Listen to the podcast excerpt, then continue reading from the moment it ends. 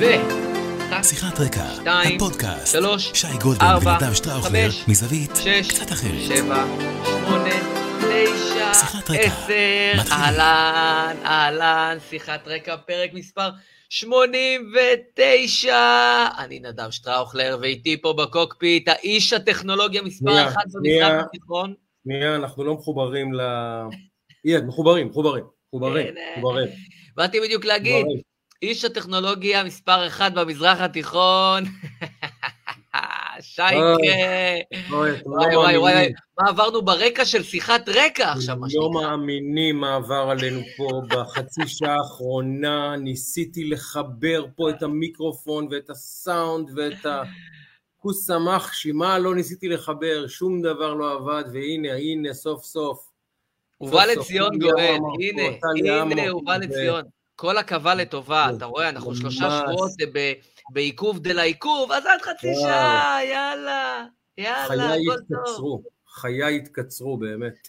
הכל אבל בסדר, אנחנו. כאן, ברוך השם, אה, נגיד שמסביבנו, אה, מה שנקרא סיוע ארטילרי מהאוויר, מל"טים, כוח יבשה, כוח ימי, ברוח למרות הימין. שברגע האמת עכשיו הוא פחות היה. אבל הוא איתנו. תמיד, הוא איתנו תמיד, אה, אין, אין מה להגיד, רני אשל האחד זה והיחיד, נכון, זה נכון. והתקצר לנו פה טיפה להזמן בגלל אה, באמת עניינים טכניים שלא קשורים לעניין, אבל יש לנו פה הרבה על מה לדבר, ואנחנו אה, בהחלט. אה, ככה נעדרנו תקופה ממושכת, זה נראה כמו מהמבצע הקודם ועד המבצע הנוכחי, אבל הנה, חזרנו לסבב, והפעם אנחנו באנו נחושים, אה, יוזמים, איתנים, מגן וחץ. שייקה, אתה תחליט אם אתה מגן, אני אחליט אם אני החץ, או להפך, זה אה, סלמתק לכל אחד. אה, ואנחנו אה, נתחיל קצת, נדבר גם קצת, ניתן פרק חולצות קטן, נספר איזה כמה חוויות, וככה לאט לאט אני רואה גם שאנשים מצטרפים פה, הנה יש לך בוקר טוב מסאו פאולו, שייקה, קיבלת משפט- קבלת שבת בברזיל, מה תגיד יותר מזה? חכמוביץ' פה, ואיתן ברון פה, ורות לצקי פה, וצפריר כהן פה מסם פאולו כאמור, וישראל שומן, וסנונית גרש, ובאמת כל הקבוצה, ברוך השם, ועולים עולים ומצטרפים. אנחנו רוצים לפתוח בהתנצלות שלא היינו כבר כמה שבועות, עניינים כאלה של אה, חיים ועבודה ועומס, ונדב נסע ואני זה, והנה עכשיו אנחנו ננסה בעזרת השם, בעזרת השם, בעזרת השם, מה אומרת? אה, תן חיים לשידורים שלך, אתה כאילו לא התעוררת עדיין, עליזה ברוך. בסדר, עליזה. לא אוקיי, רק שהתעורר, הייתם צריכים לראות אותו פה מתפקד מאחורי הקלעים, עם. אמל"ח עליו, ממש, אני ברוח הביטחונית, עם הקפלסט, ממש. אה, מתפעל פה תקלה טכנית ברקע, ועשה זאת אה, בעוז, אז אה, מה זה התעורר? התעורר דלה, התעורר. לא, אני אפילו חולה, ועליזה יש לה אה, נזיפות. אה, בסדר. עליזה, באהבה. בצדק, בצדק, היא באה עליזה הבוקר, והיא... צודקת, צודקת מאה אחוז, צודקת מאה אחוז. יפה, יפה. יפה. אז יש לנו הרבה עניינים לדבר עליהם, אה, ונגיד כמה דברים. נספר קצת, נדבר היום גם קצת על ענייני השעה הביטחוניים, אולי נדבר גם קצת על העניינים הפוליטיים, העניינים הנוספים שנמצאים פה ברקע. אה, שייקה, קודם כל, מה שלומך? נשמה יקרה, התגעגעתי מאוד ברוך מאוד. השם, ברוך השם, גם אני התגעגעתי מאוד. אני כבר שבוע, יש איזה וירוס שמסתובב, לדעתי חטפתי אותו, אני כבר איזה שבוע איתו, חצי שפעת, חצי לא יודע מה זה. בהתחלה פחדתי שאולי הקורונה חזרה לבקר אותי, אבל ברוך השם, לא קורונה. יופי, משהו כי- כזה, זה וי- וירוסון מסתובב, נכון? כי אתה, אתה מכיר אותו, נכון? כן, כן, אני, הוא, הוא ברוך השם בינתיים ככה חלף מ- מ- מעליי ומצדדיי, אבל אה, אני מכיר את האירוע הזה, כן, זה גם קצת, אה, גם, זה גם קצת קורה בחילופי עונות, אז זה הרי ימים הזויים, פתאום, פתאום כן. חורף, פתאום אביב, פתאום קיץ, פתאום אובך, פתאום, אתה לא יודע למה, אתה יוצא בבוקר כאילו אה, להשתזף וחוזר עם מטריה, או, או, או להפך, זה כאילו ימים מוזרים ממש, קצת. ממש. אז יש מצב שזה גם קשור לעניין. אה, נגיד שאנחנו מקליטים בשישי בבוקר, אה, אחרי אירועי, אה, האירועים הביטחוניים, ו... אגב, טוב, תכף אני אשאל אותך על זה, כי יש לי איזה כמה שאלות. יש מגעים להפסקת אש, ממש ברגעים האלה אני קורא עדכון. בין אביב גפן לטעויות. כן, אה, אולי נבשר את הבשורה ב live, אולי, מי יודע, מי יודע. יאללה, אה, בוא נגיד לא הייתי בונה על זה היום, אבל אה, לך תדע, אנחנו תמיד זה. אגב, עדכנו אותך שיש מצב שיהיה לנו דייט ביום ראשון? כי התגנבה אליך הבשורה הזאתי? בהראל, בהראל סגל, כן, אני מחליף את הראל השבוע, אז יש מצב שבערב נעשה שיחת רקע פרק ב', מה שנקרא. הנה, נו, ערב, כן. זה, זה, זה השעה, אה, יופי, אז אה, קודם כל תודה לכל המצטרפות והמצטרפים ולהודעות בשבועות האחרונים שלא היינו, כי באמת קיבלתי ים הודעות אה, ותיוגים ועניינים, אז יש לנו פה הרבה גם על מה לדבר. הזמן טיפה התקצר לנו בגלל התקלות הטכניות, ואני אצטרך ללכת להביא את עברי באיזשהו שלב, אבל אנחנו בנחת ובצ'יל ויום שישי. אה, נתחיל מפרק החולצות, כמובן, נדבר טיפה נגיעה על ספורט, חזרתי באחד האירועים המרגשים, תכף נרחיב בקטנה, ואני סקרן לשמוע גם את הטייק שלך על הגג הזה, ואז נצלול פנימה ככה באמת לתוך ספר, ספר אתה, ספר אתה, היית בנפולי, נסעת במיוחד למשחק האליפות, לסוף שבוע של האליפות, וחזר, אני, אני, אני יודע שאתה נס, נסעת למונדיאלים ויורואים ומשחקים כאלה וזה, אבל לא זוכר אותך ככה אה, נפעם, אה, אולי מעולם, לא זוכר אותך. אתה צודק, אני באמת לא, לא ראיתי, לא הייתי שותף באופן, אתה יודע, ראיתי דברים מרחוק, אבל לא הייתי שותף, ובאמת ראיתי הרבה מאוד אירועים ואירועי ספורט וזה, אבל זה אירוע, אני מדבר על האליפות אה, של אה, נפולי, הקבוצה האיטלקית שזכתה באליפות אחרי 33 אה, שנות בצורת. נפולי ממוקמת בדרום איטליה, מה שנקרא איטליה השנייה, אבל על מלא. לא הייתי אף פעם באזור הזה, הייתי באיטליה, לא, לא שם. ונסעתי כזה בדיוק רגע אחרי החצי גמר הממש מרגש ש- שהייתי בו ב- אה, בחיפה, חצי גמר אה, הגביע בישראל, ביתר נגד מכבי, ו... ו...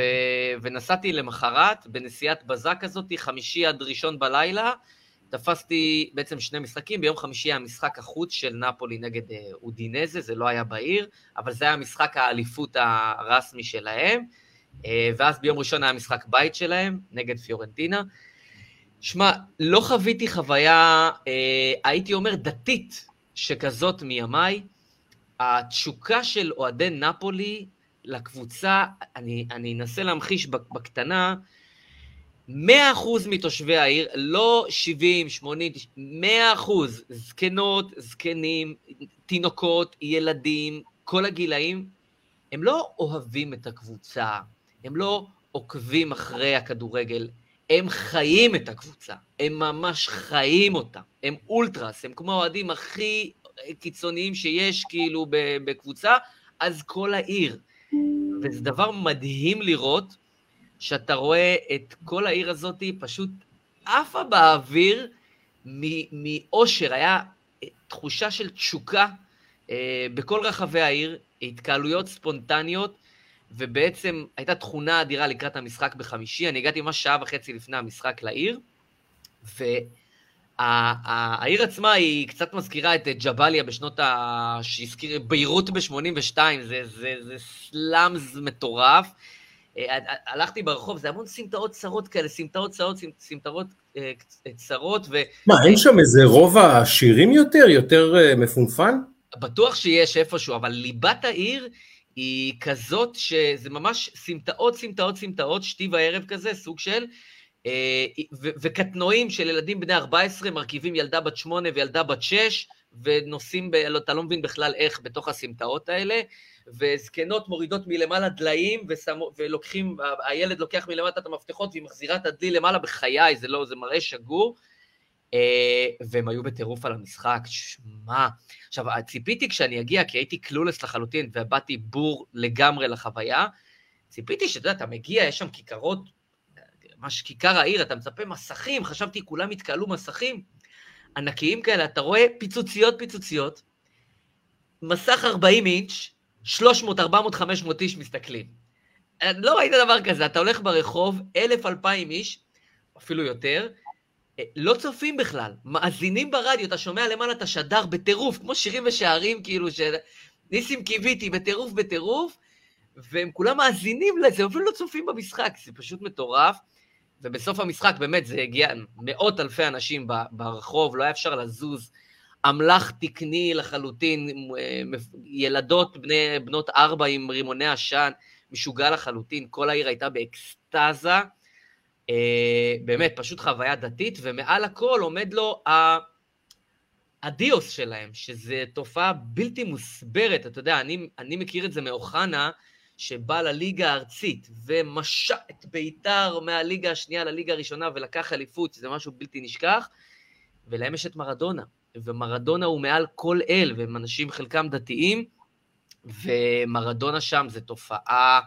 מי שהיה נוחת מהירח היה חושב שהוא שיחק במשחקים האלה ולקח את האליפות, כי אתה שואל מי השחקנים, כולם מרדו מרדו, הם ממש שרים מרדו מרדו, כל השירים מרדונה מרדונה, שהוא הביא להם את התהילה, הגיע מ, מהאולימפוס לדרומים, לנפוליטנים, ונתן להם את האליפות ב-1990, ומאז ועד היום הם אה, אה, חיכו לאליפות והם זוכרים אותו, וממש הם... הם, הם, אה, הם, הם אני לא ראיתי סגידה כזאת לשום דבר בעולם, לא פגשתי סגידה שכזאתי לאדם, שלא חי כמובן, אז כל החוויה היא הייתה חוויה של תשוקה אדירה, ו... לא ציפיתי לזה, באמת, זה היה מאוד מאוד מרגש ומיוחד, אז uh, באמת חוויה אדירה. אתה חייב להבין שנפולי בדרום, שבאריטליה נחשב נכשל, והוא סובל המון שנים מרגשי נחיתות מול הצפון העשיר, רומא ומילאנו כמובן, ו... עכשיו בשבילם שדייגו מרדונה, בשיא כוחו זה היה, אחרי שהוא בברצלונה, והוא השחקן הכי יקר בעולם, מכל, ויכול לבחור במילאן, ויכול לבחור באינטר, ויכול לבחור בקבוצות העשירות של אירופה. הוא בוחר בנפולי. זה הרבה יותר משחקן כדורגל גדול שמגיע. זה כאילו אישור שהשחקן הכי גדול בעולם, כמו שמסי היום, יבחר ב... אני לא רוצה לפגוע באף אה, קבוצה בישראל באמת, או באף עיר בישראל, אבל... בבני כן, יהודה. כן, ממש ככה. ו, ואגב, אתה זוכר שמשה סינס שחק בבני יהודה, הוא היה שם אל איזה תקופה.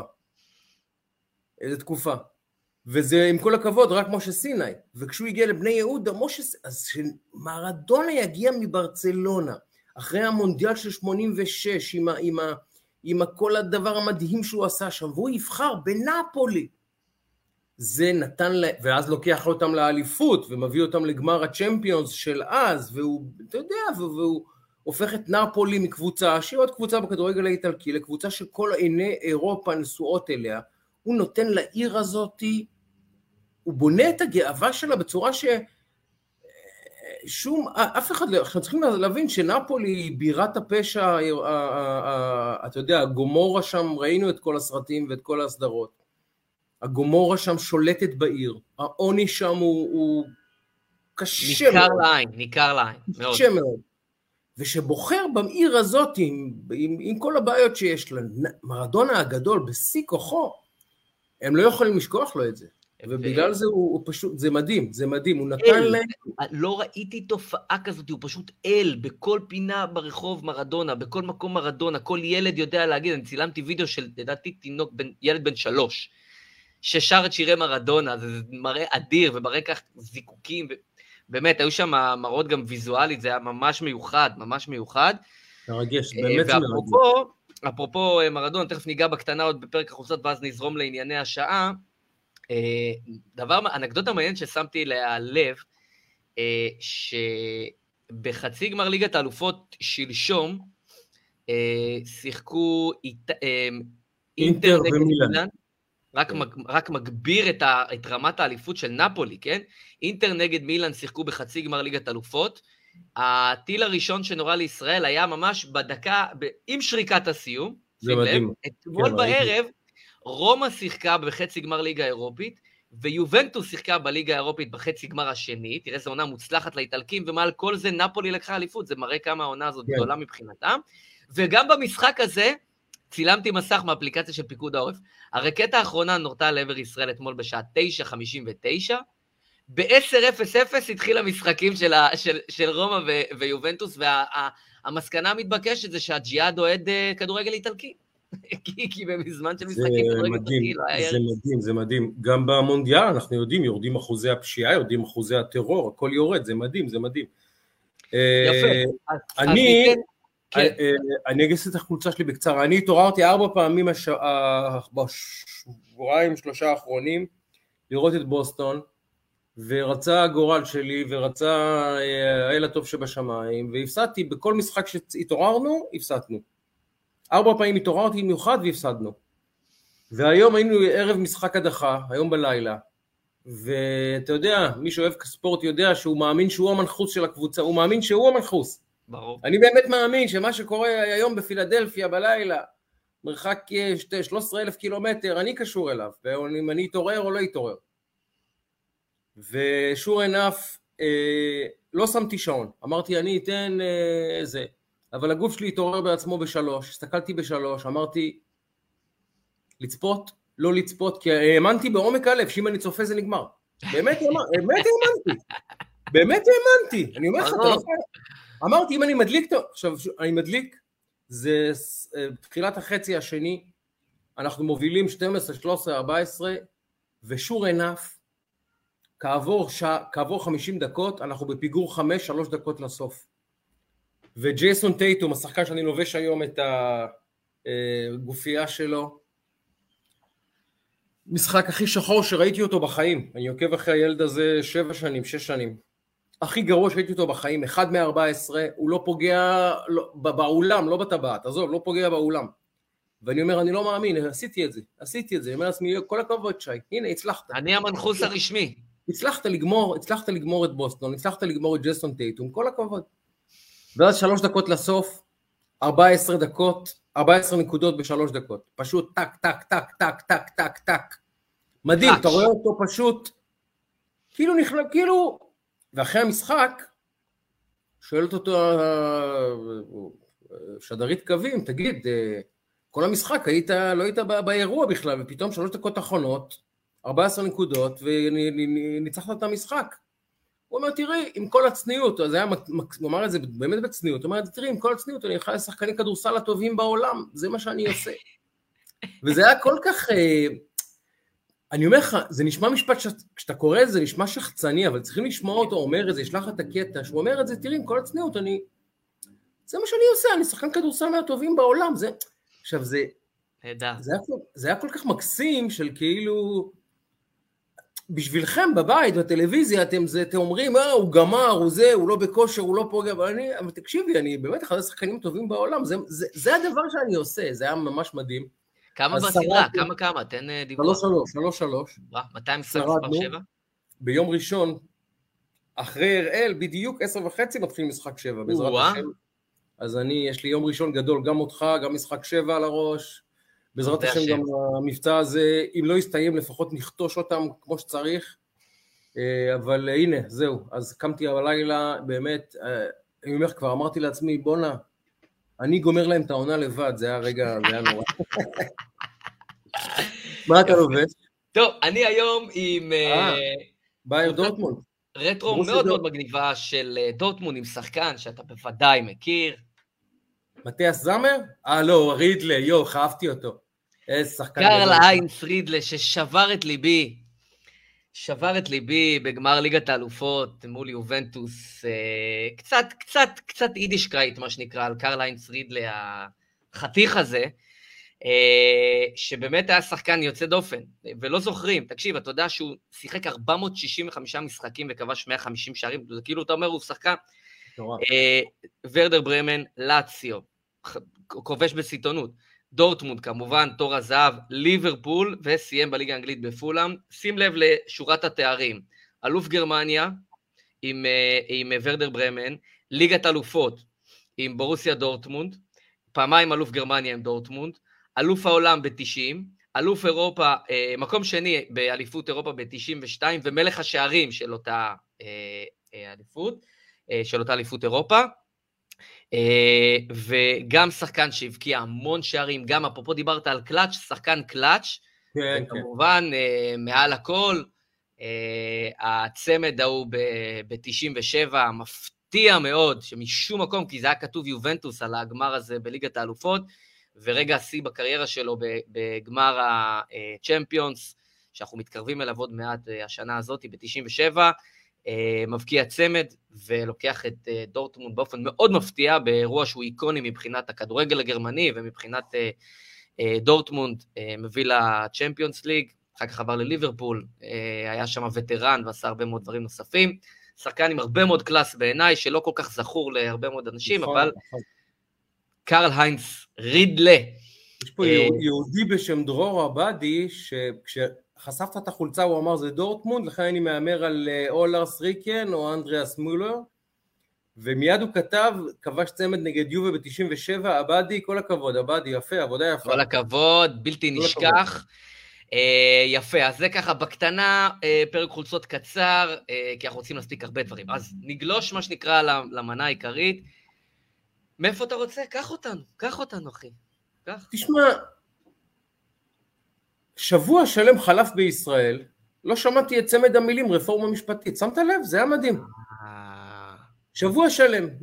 מתי התחיל המבצע? שני, שלישי, מתי התחיל? לא זוכר מתי התחיל. כן. שני, שלישי.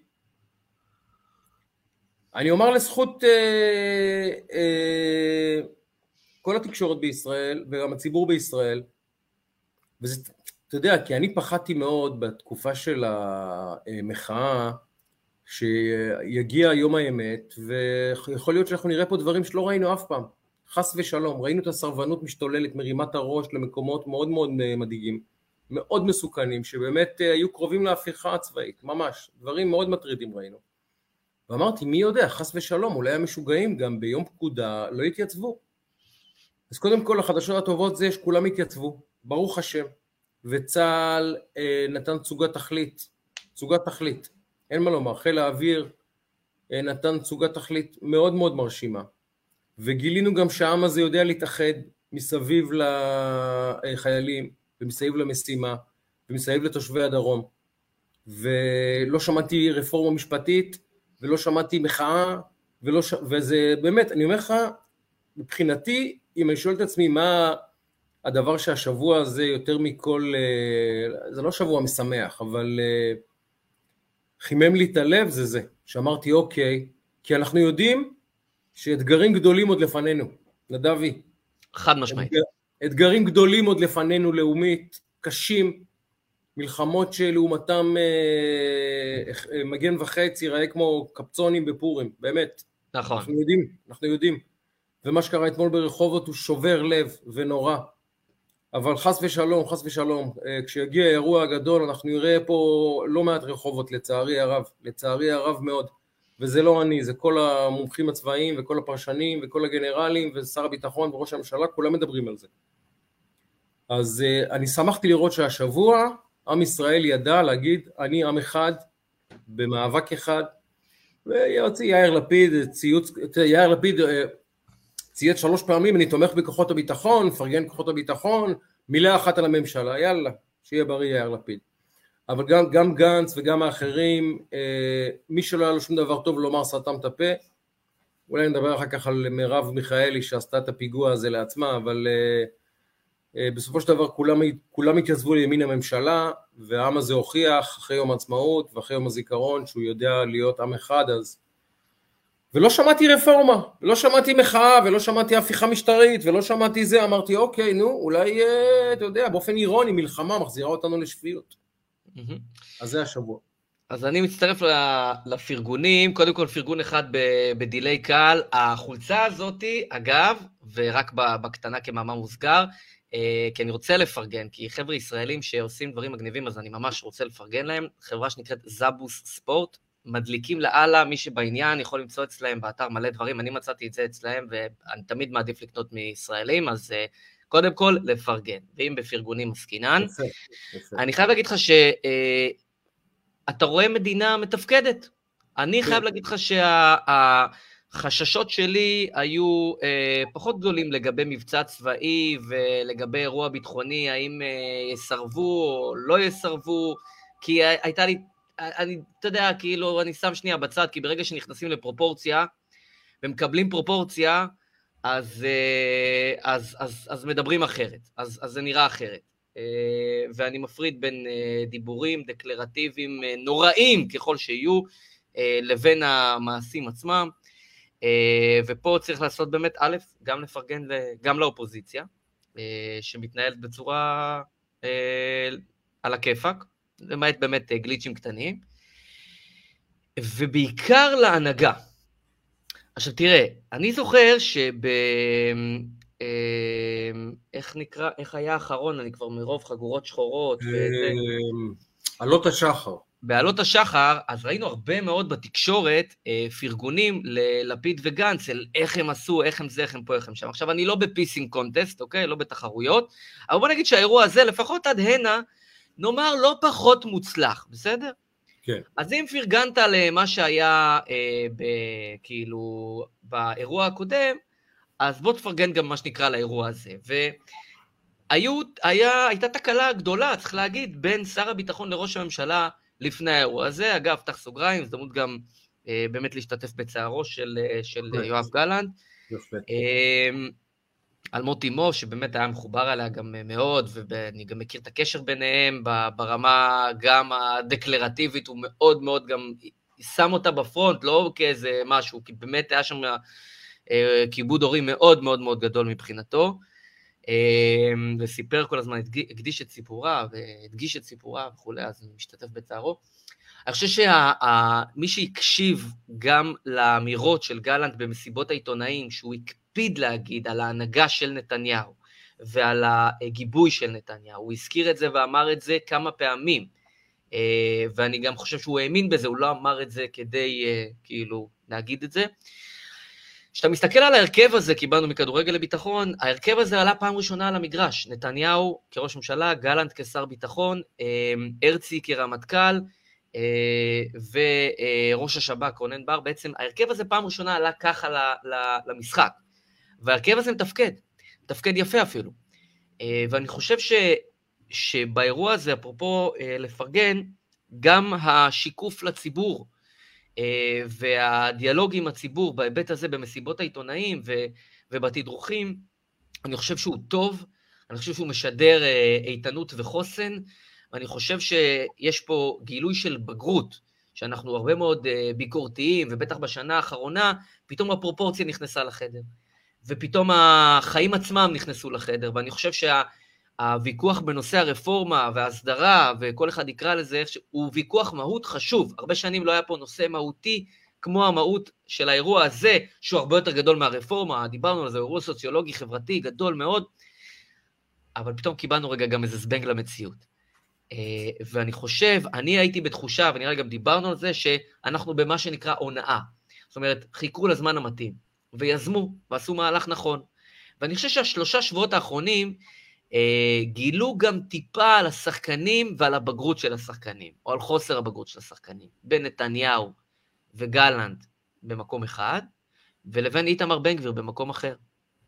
שאיתמר בן גביר מודר, ממש מודר, כשר, קבינט, ביטחון פנים, ביטחון לאומי, whatever, מודר. זה אומר שנתניהו לא סומך עליו, לא סומך עליו ברמה הכי בסיסית. עכשיו, בן אדם שמדליף שיחות שבערך שני אנשים נמצאים שם, הוא והמפכ"ל, ומדליף לו על הראש, ומדליף על אנשים אחרים, ומד... והדובר שלו זה, ואנחנו רואים מה קורה מסביב, ואיך ההתנהלות מסביב, כאילו הוא עדיין באופוזיציה, כאילו הוא עדיין צועק מה, מה, מחוץ לגדר, הוא לא זכה לאמון. עכשיו, אני אגיד לך יותר מזה. הרוב המוחלט בעיניי, אם היינו עושים סקר של מצביעי הימין, ואפילו של מצביעי עוצמה יהודית בסבב האחרון, מסכים עם זה שהיה צריך למדר אותו ולהוציא אותו ולא לתת לו את המושכות באירוע הזה בשום צורה, כי הוא התנהג בצורה ילדותית. ממש בצורה ילדותית בשבועות האחרונים. מאיים, יפוצץ את הממשלה? מה קרה? מי אתה בכלל? מה אתה עושה? כאילו שאם הוא עכשיו, כאילו שעכשיו הוא יתפטר, אז הציבור ימחא לו כפיים. אח שלי, אתה מתפטר, אתה לא עובר אחוז חסימה. אתה מפרק את הממשלה, אתה נמחק מהמפה הפוליטית, לא שוכחים דברים כאלה בימין. עכשיו, גם על מה? אתה תגלה בגרות, תגלה אחריות.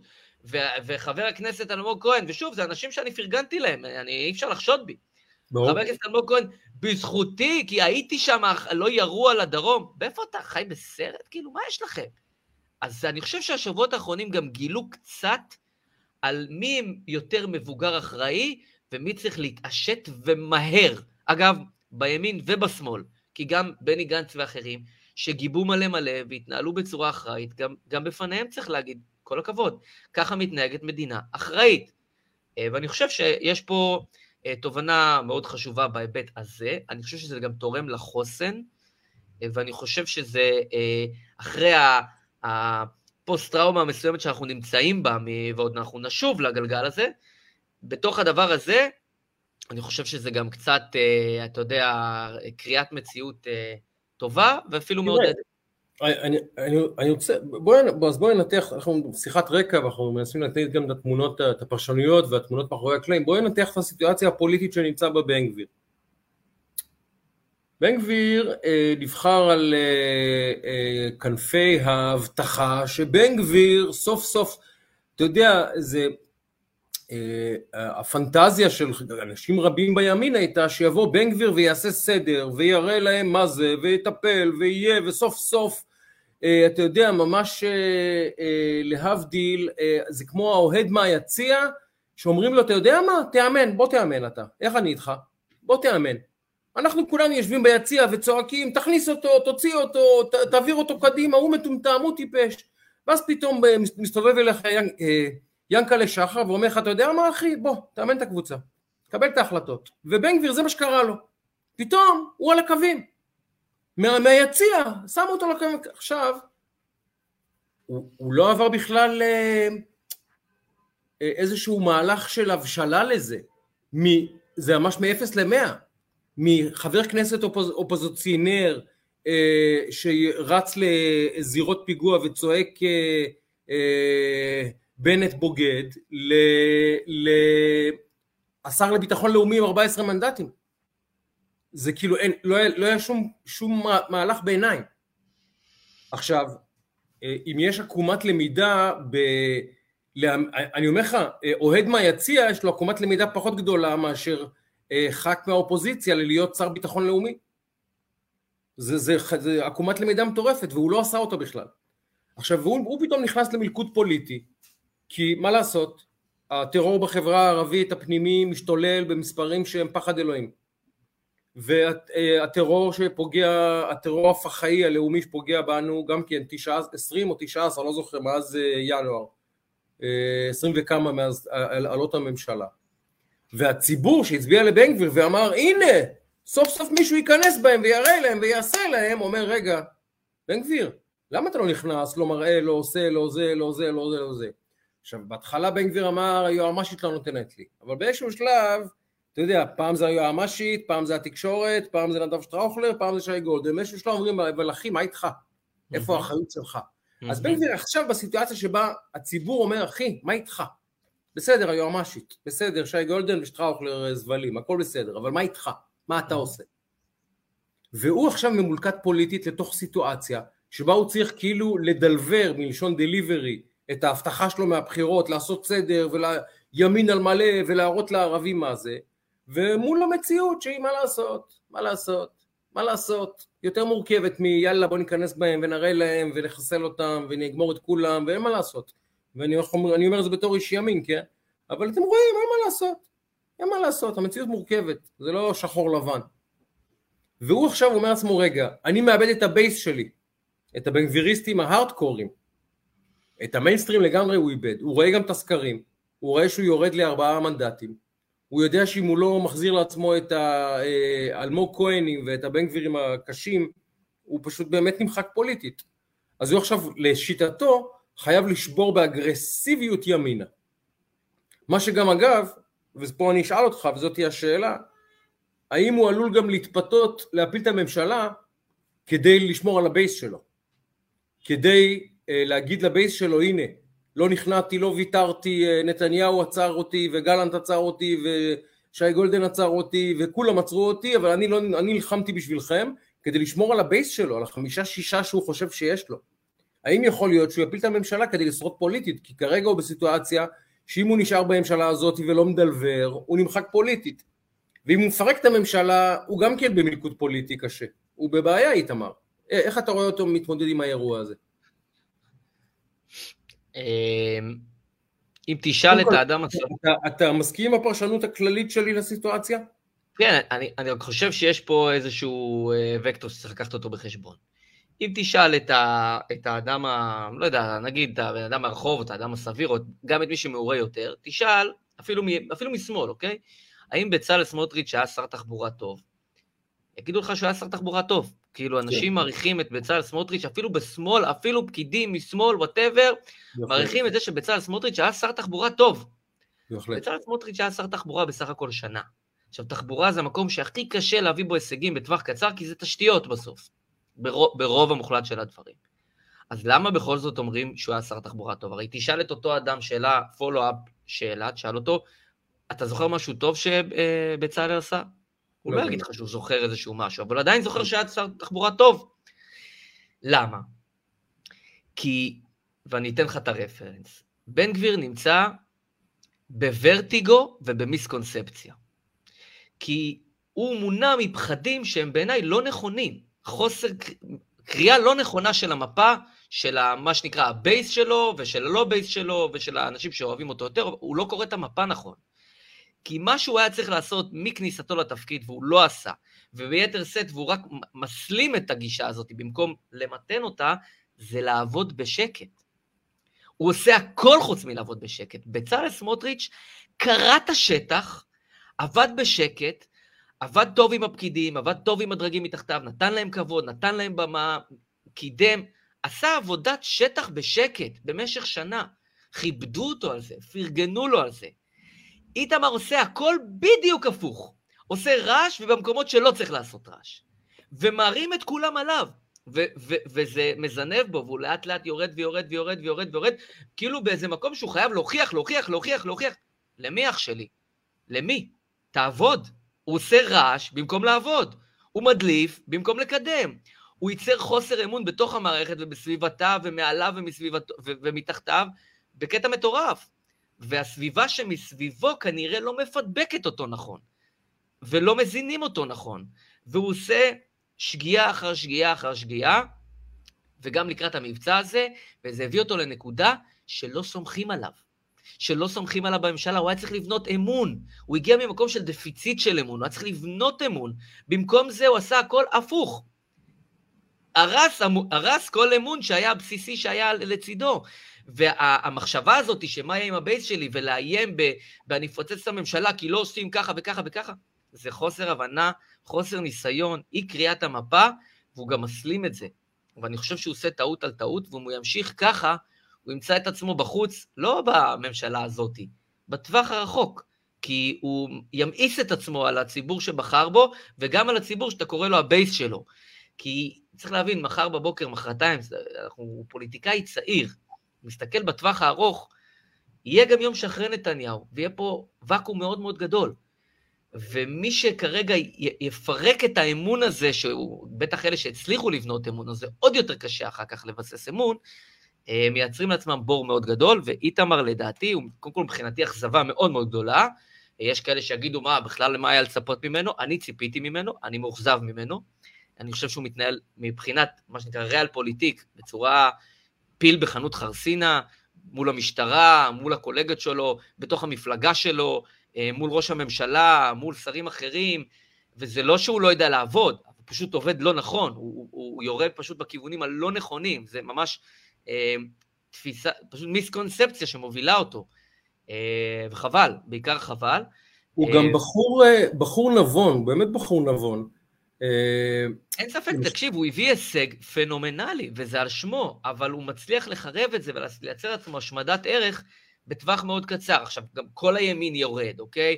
והממשלה הזאת היא שלושה חודשים ראשונית בתת תפקוד, והתעסקו רק עם נושא אחד, שגם בסוף הביא כישלון מבחינה, נגיד, יש לזה הרבה אדוות פוזיטיביות, אבל יש אכזבה מאוד גדולה, רואים את זה בסקרים, בני גנץ עם 3,500 מנדטים, סבבה, זה לא אמיתי, זה ארעי, זה זמני, אבל כן זה מבטא איזשהו רחשי לב.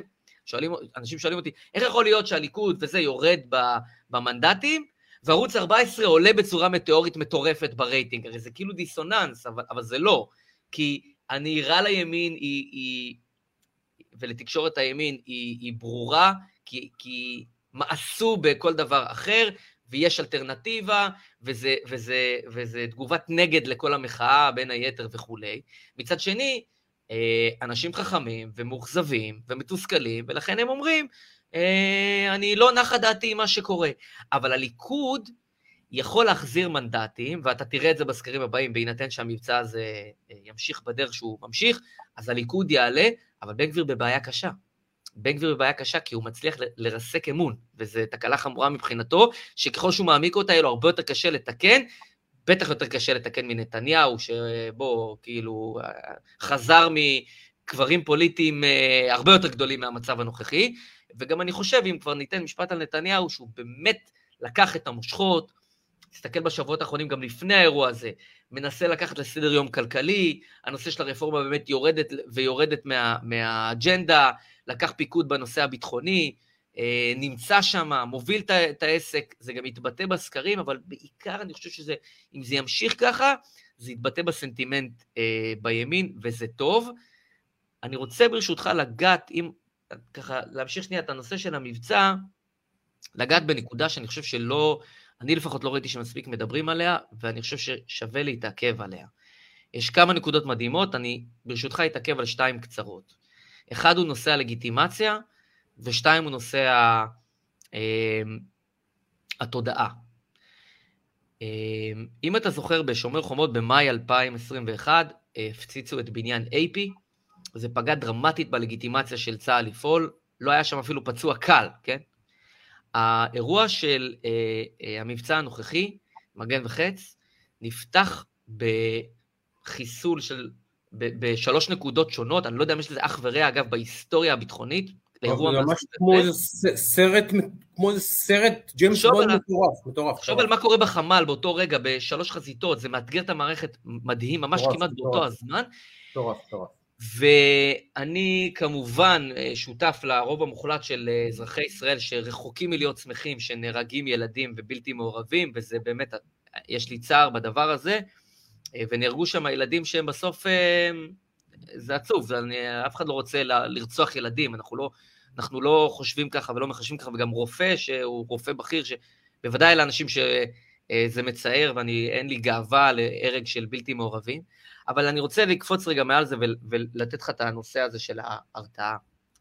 קודם כל, בלגיטימציה, נהרגו פה ילדים, אה, אבל המבצע ממשיך, ואתה לא שומע שכולם יושבים לך עכשיו על הראש וזה, אז, אז כל הזמן מדברים על האמריקאים, ויש לנו, ואין לנו לגיטימציה בעולם, והממשלה הזאת אין לה לגיטימציה.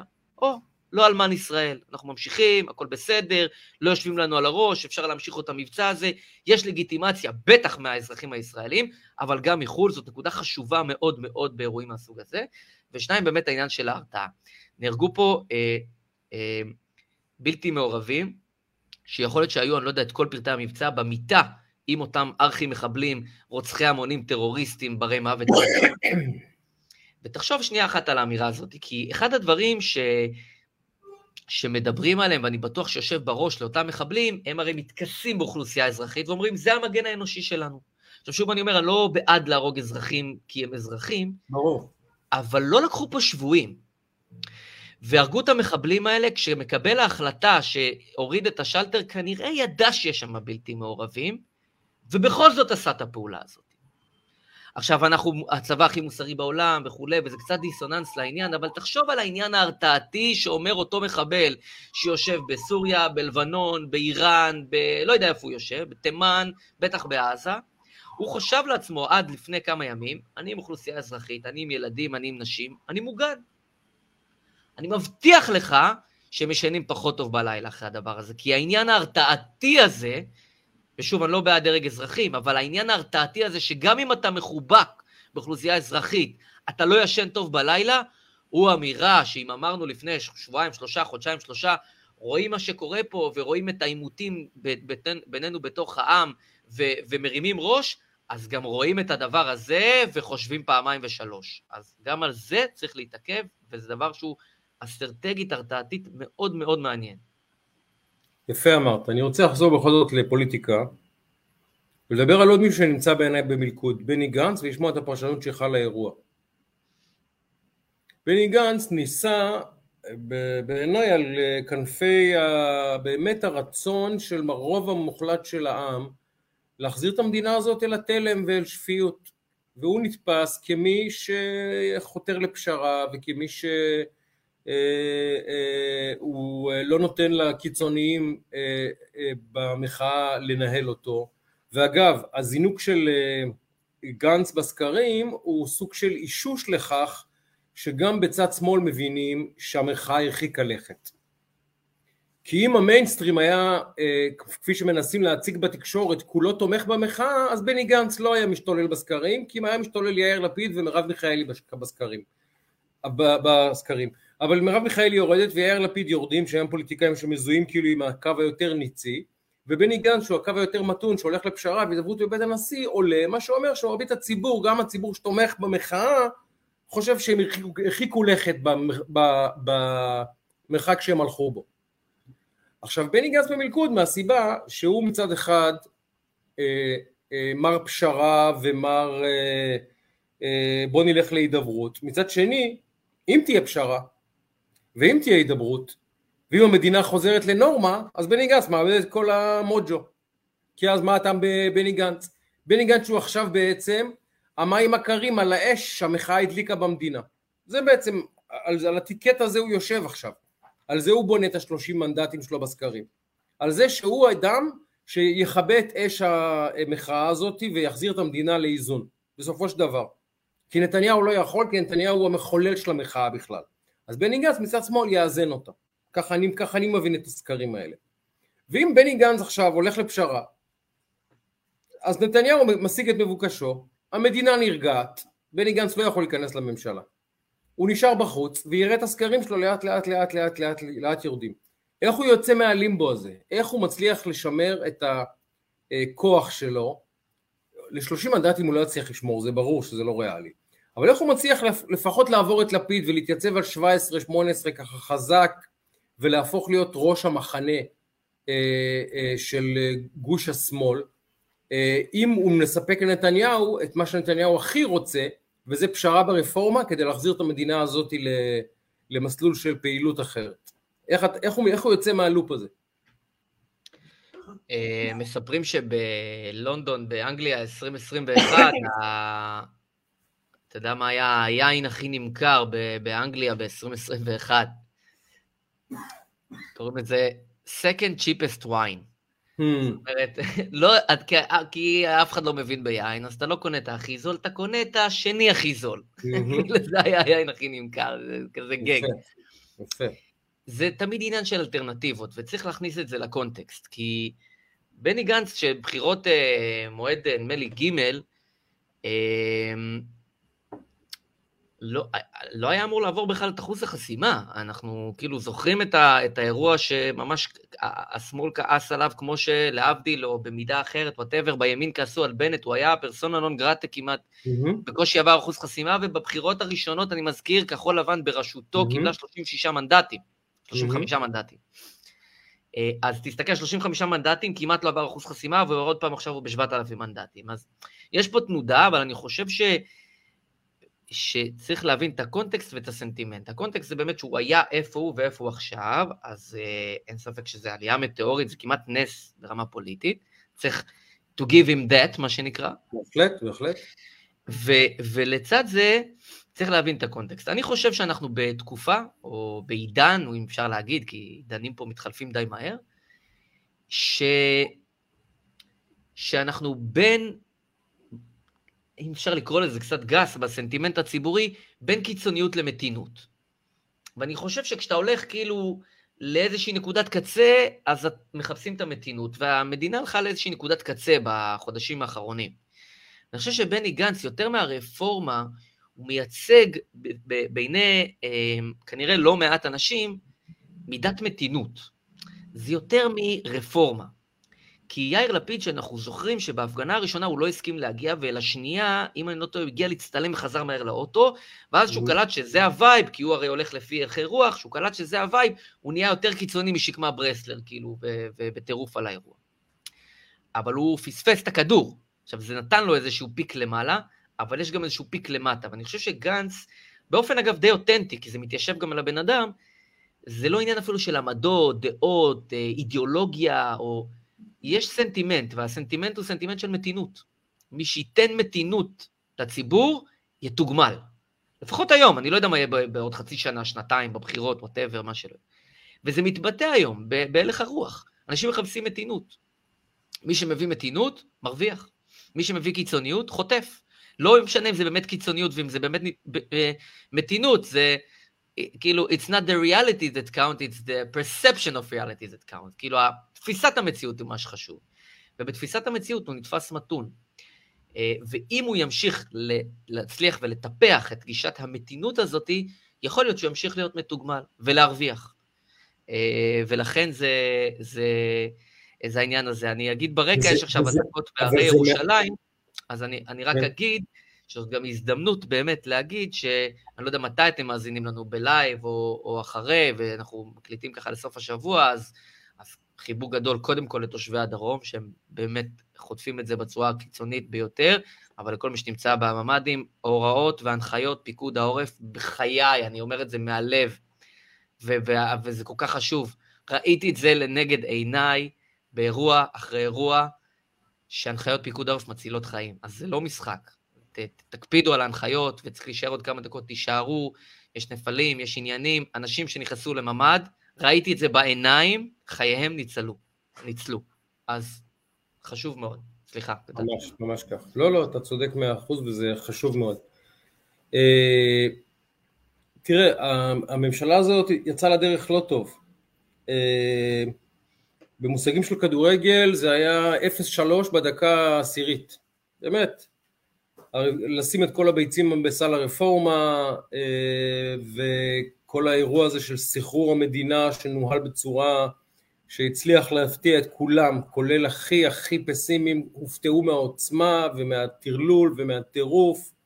הימין אה, נסחף מאוד מאוד מאוד ימינה לתוך הרפורמה, וכשהרפורמה אה, דעכה לה ונתניהו החליט לסגת, אה, נוצר שברון לב ואכזבה ותסכול ומחאה וכעס פנימי בתוך הימין. לצד זה חוסר ההצלחה להתמודד, או חוסר הניסיון בכלל להתמודד עם יוקר המחיה, עם הטרור המשתולל פה ועם הפשיעה הערבית והאזרחית שמשתוללת פה. אז אנחנו פה בשלושה וחצי, ארבעה חודשים ראשונים לא מוצלחים. ועכשיו השאלה היא באמת, ואני אומר את זה בלשון המעטה, באמת אה, הממשלה הזאת צריכה, צריכה להתעורר. איך, איך יוצאים מהמבצע הזה, שאני חושב שיחד עם יום הזיכרון ויום העצמאות והכמה שבועות האלה של השקט, והמבצע הזה, איך יוצאים ממנו לתקופה חדשה בדברי ימי הממשלה הזאת, מחזירים את היציבות א' למדינה, ב' לקואליציה, וג' גם הם מחזירים הרבה מאוד מצביעים שכרגע, אה, אתה יודע, אה, או מאוכזבים, או אה, אומרים אני גמרתי איתם, או אומרים אלה לא מסוגלים לספק את הסחורה, או אומרים אלה קיצוניים מדי, איך מחזירים אותם הביתה? תראה, קודם כל אין קונץ פטנט, המצב הוא לא מזהיר. וכמו שאתה אמרת, הממשלה הזאת פתחה ב-0-3 ושני כרטיסים אדומים, כאילו, זה לא בקטנה. אמ, לצד זה, יש מהלכים, ואני חושב שנתניהו התחיל לנווט את הספינה בכיוון הנכון לפני המבצע הזה, בסדר יום הכלכלי, וצריך לעשות עוד ועוד מהלכים כאלה. ובסופו של עניין, תראה, הרפורמה ייצרה פה אה, באמת איזשהו סוג של ורטיגו לממשלה הזאתי, והמתכונת היא קודם כל אה, מה שנקרא לשנות סדר יום, שהתחילו לעשות את זה, ואז בא המבצע הזה ושינה את סדר היום, מה שנקרא, לחלוטין, אבל יהיה יום שאחרי, אה, וצריך גם אה, בהחלט להיערך לזה. אני חושב שבסופו של דבר זה לטפל בחיים עצמם. ש, ש, שהבוחרים, שהאזרחים ירגישו יותר שהממשלה הזאת מתעניינת בחיים עצמם. היא עסקה בהכל חוץ מבחיים עצמם. וזה גרם נזקים כבדים. והיא חייבת במשך הזה, במליאה הזאת ובטווח הנראה לעין, פחות לדבר, יותר לעשות, יותר לעשות במקומות שכואב לאנשים, במקומות שכואב לשכבות היותר חלשות והמתמודדות והמתקשות, ולמצוא פתרונות אפקטיביים לחיים עצמם. הם לא עסקו בזה, והם נבחרו, הם נבחרו בין היתר כדי להתמודד עם הדברים האלה. ואני חושב שקודם כל צריך לעשות את הדברים הפשוטים. כשאתה לא מצליח לתת מספרת לחיבורים, קודם כל תחזור לפס. תשחק דברים פשוטים. עכשיו, מעבירים תקציב, יש חוק הסדרים, עוד נגיע בעזרת השם כשירגעו קצת העניינים, לדבר על הדברים האלה, כי הם מרתקים בעיניי, ואנשים לא כל כך מכירים מה קורה שם. אבל אלה החיים עצמם, וצריך לגעת בחיים עצמם יותר, ופחות בפנטזיות ובכל מיני נושאים שהם רחוקים מאוד מהקונצנזוס, אבל לא רק זאת, רחוקים מאוד גם מהבטן ומהכאבי בטן של האנשים באמת. אז, אז זה חייב ש... להיעשות. יש פיל בחדר, קוראים לו הרפורמה. עכשיו, יש את הדיונים האלה בבית הנשיא. השאלה זה איך מתמודדים עם הפיל הזה. אני לשיטתי נתניהו מבחינתו, אם הוא היה יכול לעשות undo לכל הקובץ הזה, הוא היה עושה undo למהלך הזה, ואומר ליריב לוין לפני שהוא יוצא לנאום, יריב עזוב אותך באימא שלך, עזוב אותך באימא שלך, נדבר על זה. צור איתי קשר בעוד חודש, נדבר על זה, ומס... אבל אין מה לעשות, המהלך יצא לדרך והוא נרתם אליו וכולי וכולי. עכשיו, מה עושים עם הפיל שבחדר? כי יש הרבה אנשים בימין שמצפים לראות את הרפורמה הזאת ככה או ככה או ככה עוברת.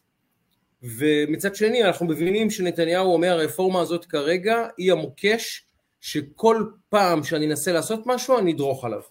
ואני חייב לפרק את המוקש הזה. איך, מפרקים את האירוע הזה?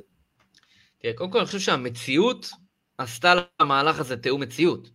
זאת אומרת, הסיטואציות שחווינו בחודשים האחרונים עכשיו בתוך מהלך צבאי, אז כאילו זה טיפה נדחק הצידה, זה עוד ישוב, אבל היה מומנטום, וכולם מבינים שהמומנטום פג. זאת אומרת, המציאות השתנתה, וכל הגל המטורף הזה שהיה פה, מטורלל בחלקו, אה, עשה איזשהו שיקוף מציאות אה, מאוד משמעותי, שאני חושב שגם הציפייה מאותה רפורמה שהייתה ציפייה מאוד מאוד גדולה, פחתה. לא רק פחתה, גם אני חושב שאנשים הבינו פה כמה דברים מאוד משמעותיים. אני חושב שיש פה תהליך אה, התבגרות, אה, דיברנו על זה קצת, של החברה, שזה משהו שהוא הרבה יותר גדול מהרפורמה, כי הפיל הזה שהיה בחדר, אנחנו פשוט עברנו לחדר אחר. הוא עדיין בחדר, פשוט עברנו כרגע לחדר אחר, ולכן אנחנו לא באותו חדר, אז הפיל יכול להישאר שם, זה בסדר, אבל הוא כבר לא כל כך מעניין, כי הוא לא מול העיניים שלנו. אה, עוד נחזור לחדר הזה, אבל הוא כבר ייראה אחרת. אני חושב שהציפייה היא אחרת, אני חושב שתיאום הציפיות היא, היא אחרת, ואני חושב שרפורמה, אה, לא במתכונת הזאתי ולא בדרך הזאתי, אבל אני נותן את הדוגמה של, של אותו ראש ממשלת ישראל ב-2031, שעובר היום חוויית מציאות מאוד משמעותית, שהוא מישהו שהוא בא מהימין, מדור אחר, שהוא לא נמצא כרגע בסבירות אה, לא מבוטלת על המפה הפוליטית הנוכחית, והוא עובר היום מה שאני במידה מסוימת עברתי בגירוש מגוש קטיף. חוויה מטלטלת, התפכחות, שאנחנו רואים איפה, איפה חלק מהחברה נמצא, נמצאת, איפה הכוח נמצא, ו, ויש גם איזושהי אה, מידה של אה, פירוק של תפיסות, ולכן זה הרבה יותר גדול מהרפורמה עצמה. היא בוודאי לא תעבור במתכונתה לכתחילה בעת הנוכחית, אבל יהיה משהו שיעבור, אבל זה כבר לא כל כך משנה, לא כי אני לא חושב שהנושא חשוב, כי הנושא קפץ, קפץ כיתה, ועם הכיתה הזאת ייקח קצת זמן לפרק אותה. אז, אז יכול להיות שמתוך שלא לשמה, בא לשמה פה דברים הרבה יותר גדולים. אני חושב שהדוקטרינת אהוד ברק, דיברנו עליה, אה, ניצחה ניצחון טקטי, אבל הפסידה הפסד אסטרטגי, כי אנחנו מסתכלים לטווח ארוך, ואני חושב שיש פה אדוות הרבה יותר גדולות מהרפורמה.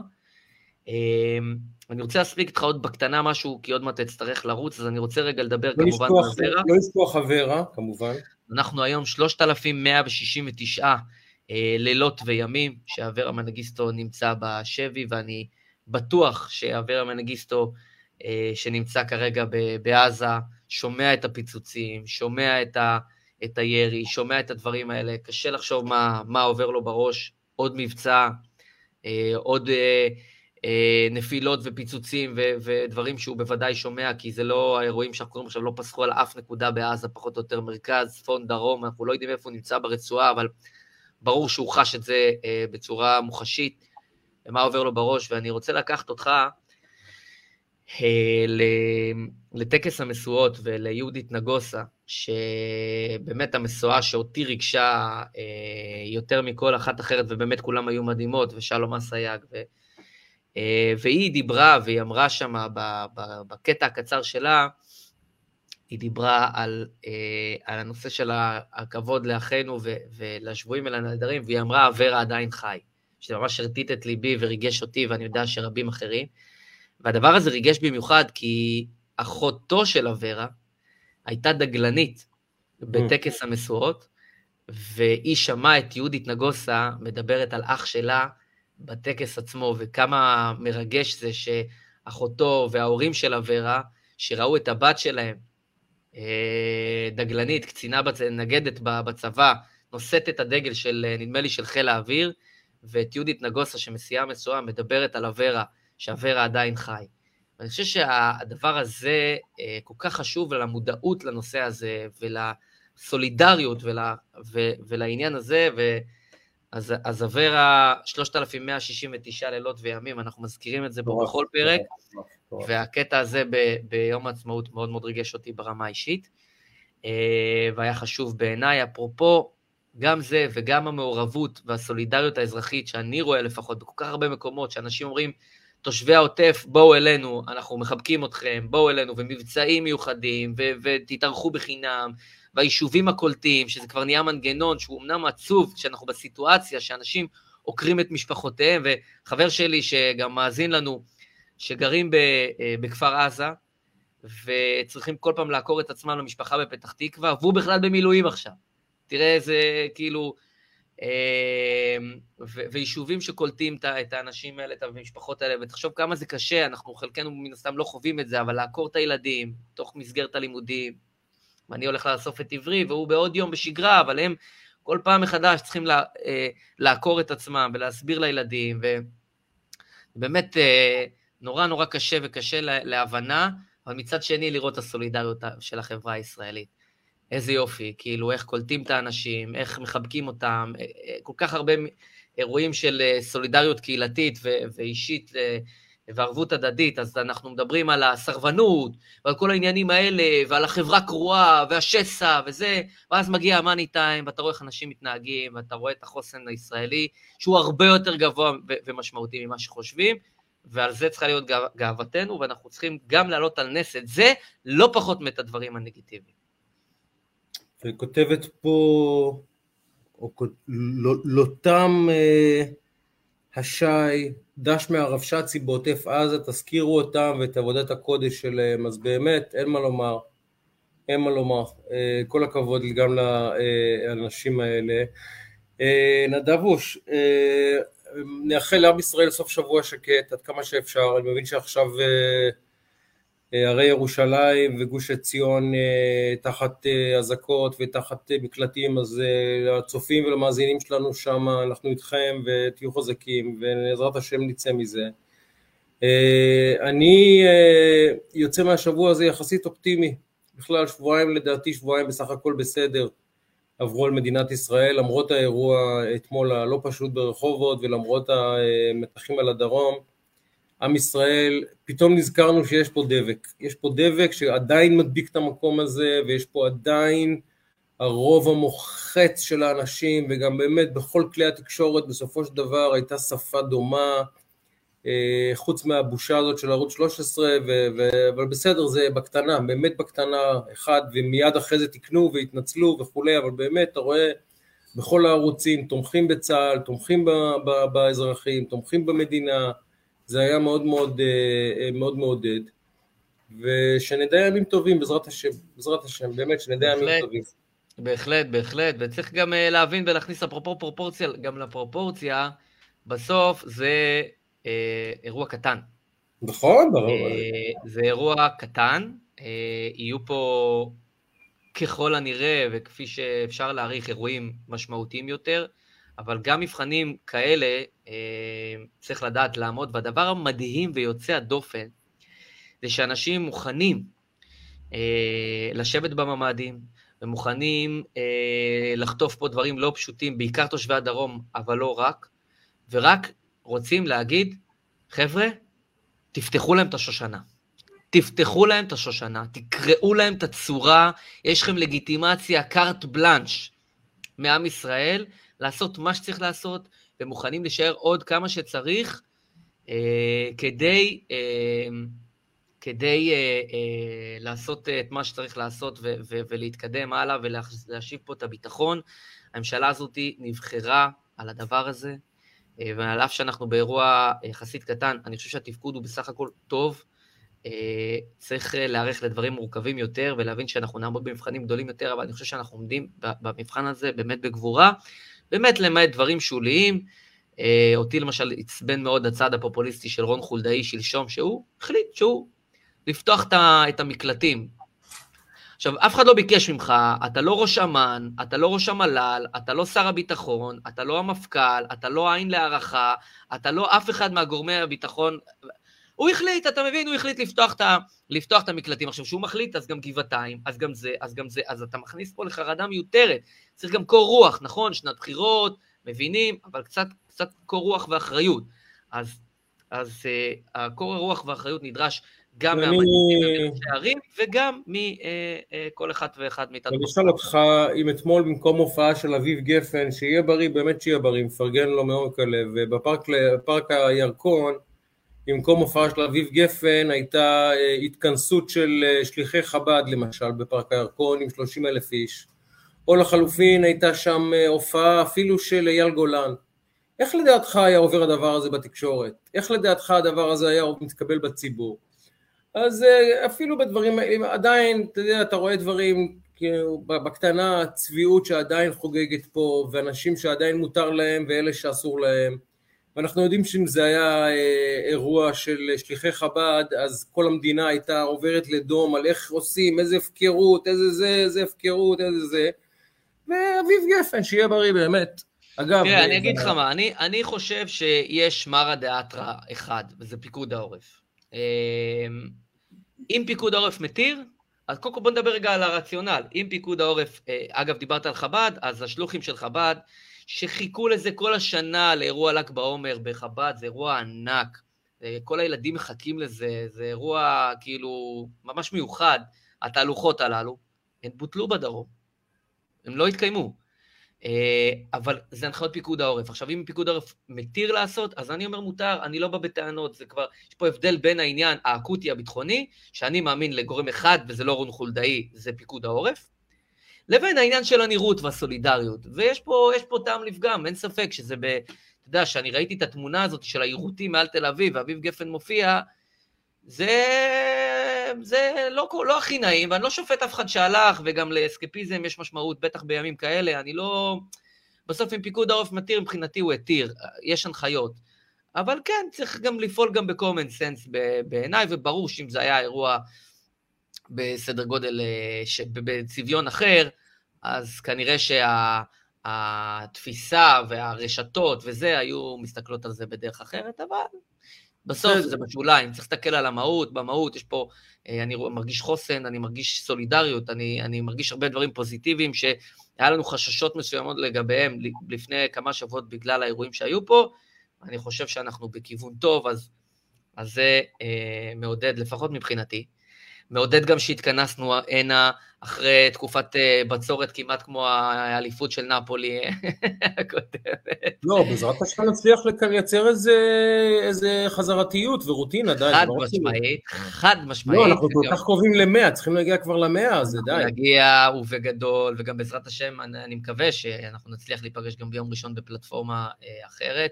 פחות אה, בעלת רייטינג כמו הערוץ הזה, אבל גם נחמדה, חביבה. כל, כל, כל אדם וכל ערוץ וכבודו במקומו מונח. מכבדים, לגמרי מכבדים. אה, שייקה, כפרה עליך, אה, היה לעונג. אה, too long, מה שנקרא, פגרת שזרוע הזו הייתה, אנחנו נקצץ את הפערים האלה. צריך להבין, תבינו שנייה, שייקה מאוד מאוד מוקדם בבוקר, ברמה שהוא נותן כאפות וצ'פחות לתרנגולים ולציפורים. עכשיו, הוא צריך ללכת לישון גם מוקדם, וגם אנחנו בימים של NBA, אז השעון הוא מאוד מורכב, ומרחב התמרון בינינו הוא, הוא דל, ולכן אנחנו מנסים כל פעם, ולפעמים בדקה 90 זה לא מתכנס, ואנחנו לא רוצים סתם להציף ואז לאכזב, אבל אנחנו מצליחים ועוד נצליח. אה, אז תודה רבה על כל התמיכה וה, אה, והפידבוק, הוא לא מובן מאליו, ותודה גדולה לרני אשל, האחד והיחיד שעורך אותנו ומפיק אותנו, ובעזרת השם נקווה שיפיץ את הפרק בכלל הפלטפורמות עוד לפני השבת. ואם לא, אז תוכלו לתפוס את הפרק הזה, כמובן הוא יהיה, נראה לי, רלוונטי גם בימים הקרובים בוודאי. שייקה, מילים שלך. שבת שלום ומנוחה על, על כל עם ישראל, שבאמת שתבוא ושיהיה שקט. ושאם לא תהיה הפסקת אש, אה, אה, הנה טוב עלה שלנו, שטראוכלר, כפרה עלייך, הנה. אה, היו בממ"ד ברחובות אה, כן, אתמול. אגב, אה, אגב, אתה מכיר את המקום שזה קרה ברחובות? איפה זה ברחובות הדבר כן, הזה? כן, בטח. אני לא, לא יודע אם מותר להגיד רחובות ספציפיים וזה, איך זה. נכון, נכון. כן. נכון. בוודאי שאני מכיר, זה קצת בצד השני של העיר. אז uh, היינו טיפה יותר רגועים כשראיתי את האזור, אבל עדיין, אתה שומע את הגילאים, אתה שומע את הזה, אתה שומע את ה... זה, זה כמובן uh, uh, מדאיג במידה, אבל אני יודע שההורים שלי uh, uh, וכל האחיי מאוד מאוד uh, קשובים להנחיות פיקוד העורף, אז אני בביטחון מלא, ובעזרת השם באמת שברוך השם קודם כל כולם בטוב, uh, ואני מתחבר לדבריך, ואני גם מאחל בריאות טובה. אה, לכל עם ישראל, ובשורות טובות, אה, כמובן, והצלחה רבה לכל אה, חברינו במערכת הביטחון, שעובדים בשקט, בצניעות, בתבונה, באמת, בשכל. כל הכבוד, כל הכבוד, באמת, כל הכבוד לאנשים האלה, באמת, כל הכבוד, באמת, אין מילים. אז אנחנו נתפלל בשבת כמובן את uh, התפילה לשלום המדינה, אז uh, ביתר שאת, ונאחל לכולן ולכולם בשורות טובות, ושבת שלום, וסוף שבוע רגוע ונעים, ותקשיבו להנחיות פיקוד העורף, אם יש אזעקה או אתם חושבים, לא לוקחים סיכונים, עושים את מה שצריך לעשות, uh, זה גם אנשים ששומרי שבת וכולי, להיות בהאזנה, בקליטה איפה שצריך, מה שצריך כמובן, זה פיקוח נפש בהגדרה. אה, ולכל חברינו שמשרתים במילואים, ולרבש"צים, ולכל האנשים שפועלים בימים האלה ועוזבים את המשפחה ונמצאים שם, אה, אז כל הכבוד לכם, ותמשיכו ככה, ומחזקים את ידיכם. אה, ונאחל בשורות טובות לכולם. שייקה, לך ולכל המשפחה, חיבוק גדול גדול גדול. אמן. אנחנו היינו שיחת רקע, פרק מספר 89. כל הכבוד, כל הכבוד שייקה. אז נאחל שבת שלום לכולן ולכולם, ו... that, that.